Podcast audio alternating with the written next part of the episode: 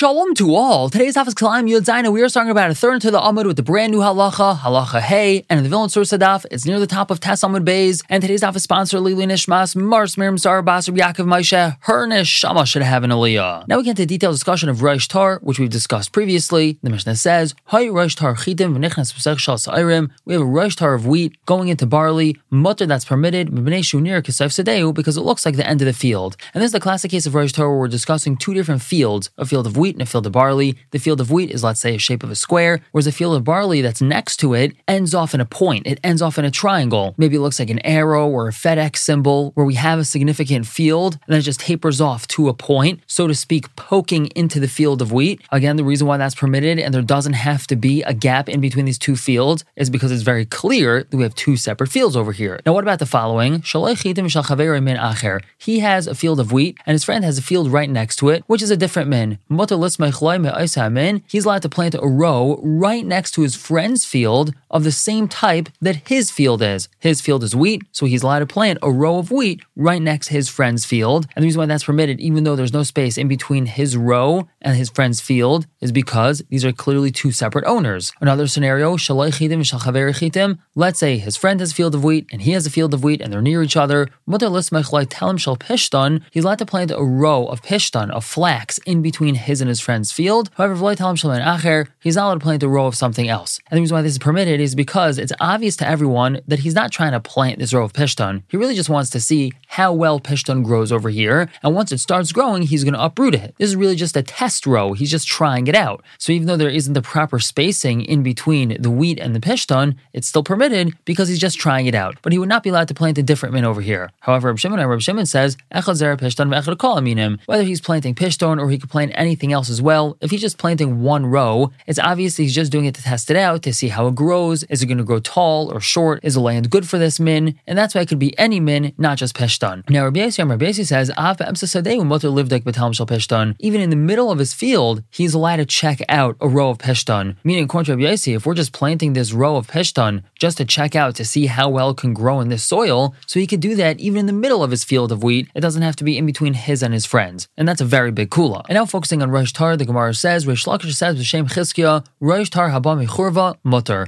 Rosh Tar that comes from a churva is mutter. And we've explained this before, and let's clarify it. According to Reish Lakish, B'Shem Chizkiah, this type of Rosh Tar is permitted, meaning we have a field of wheat and we have a field of barley next to it. Now, the field of barley, as we had said, tapers off to a point, and that's Rosh Tar according to everyone. The Chiddush over here is, even though we don't have any more barley here, all the barley got cut down or got uprooted or something happened to it, and the only thing we have left is the tip of the barley, which is right next to the wheat. It's still permitted, even though we don't have the necessary distance in between these two minim, the wheat and the barley. That's because we view it as if we have a Rosh Tar here, since we could plant a whole field behind this little bit of barley that's remaining. So we view it as if it's there, and we would still apply this heter of Rosh Tar. However, Rabbi Yechon, Rabbi Yechon says, shanu elahaya Rosh Tar. This is only taught if there's actually Rosh Tar there. We have to have a whole field there. HaRosh Tar abami churva, usr. But an imaginary Rosh Tar that's coming from churva, that's coming from empty land, that's usr. Meaning if there isn't actually a field here that tapers off at a point, and there's just a little bit of barley planted next to this field of wheat, we're not going to imagine as if it's Rosh Tar, as if it's the tip of this field of barley, and therefore it would be usr.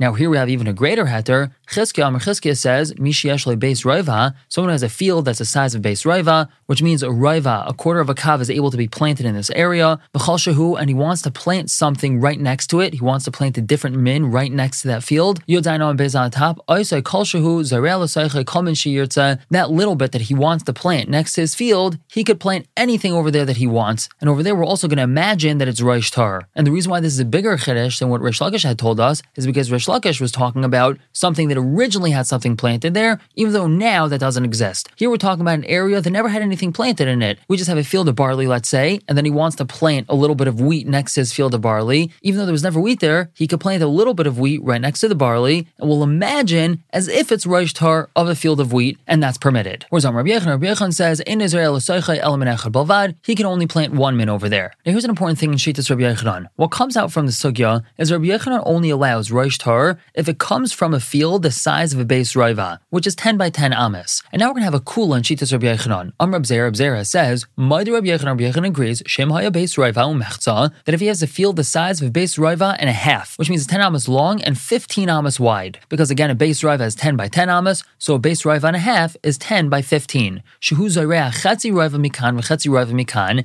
Half of a roiva here and half of a roiva there is planted, that middle half roiva, neither lakan or lakan, can be judged to this way and to that way. Meaning he has this area that's one and a half roiva, which we had said is 15 amas, and we have two half base roivas planted. So on one half, we have an area of 5 by 10, which is planted with barley, and on the other side of it, we have an area that's 5 by 10, planted with oats. The reason why we're choosing barley and oats is because these two are not colliding with each other, and the space in between these two half base roivas is another half base roiva of 5 by 10, which is totally empty and doesn't have anything. Now, on the outside of these two fields, on the outside of the barley and the outside of the oats, there's wheat planted, and he wants to make a roishtar by extending his half base raiva of barley all the way up until the wheat, as well as his half base raiva of oats up until the wheat into a point. Now, technically, he shouldn't be allowed to do that because there isn't a full base raiva of the min planted to allow for Rosh Tar. According to Reb Zeira, Rabbi Yochanan holds that we can view the empty half base raiva in between the barley and oats as if it has barley planted in it, allowing for Rosh Tar of barley to extend into the wheat, and we can also view it as if it has oats planted in it, allowing for Rosh Tar of the oats to extend into the wheat. And this is a double chiddush here. This is number one. Even though the space is empty, we're viewing it as if it has barley in it or as if it has wheat in it. And number two, we're doubling up and we're pretending that there's two different minim planted in this one space. Now the Gemara says, Masnisa pligla Rabbi Yechanan. The following brisa is not like Rabbi Yechanan. What does the brisa say?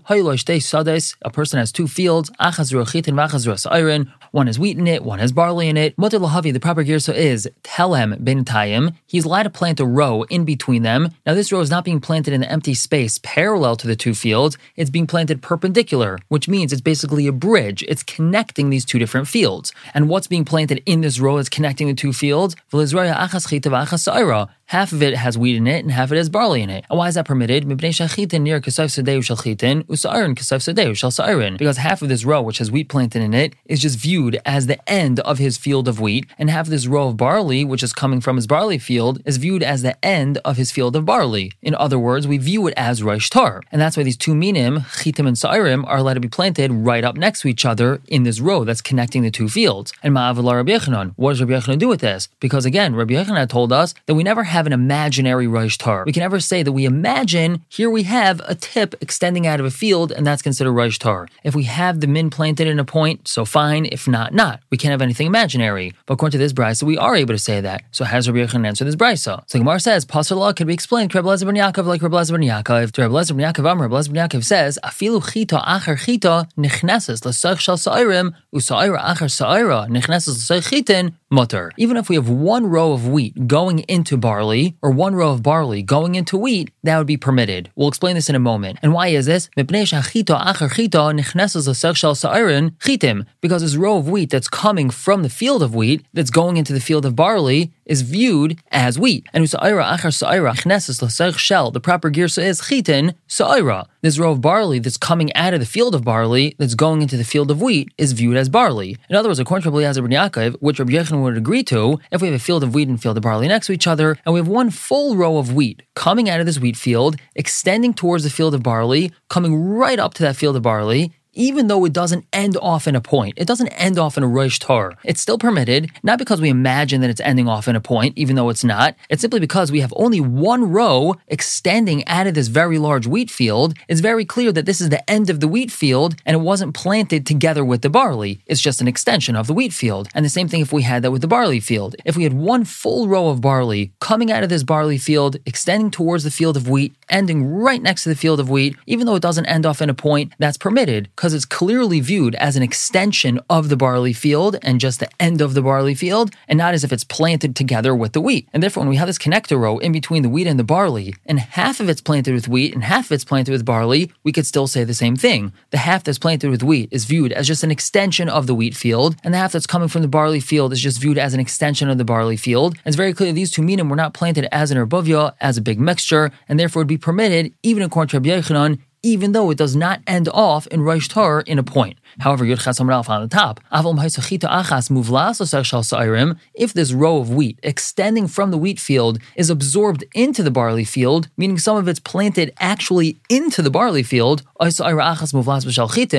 this row of barley is extending into the wheat field, then it's usr, because it's overlapping a little into the field, then it looks like an erbuvia, it looks like it was planted together, and that would be usr. But as long as it's planted right up until it, but not into it, that's permitted, again, even in Korn Rabbi Yochanan, even though it doesn't end off in a Reish Tar. We're going to stop here for the day, but pick up tomorrow, continue to explain the Mishnah. For now, everyone should have a wonderful day.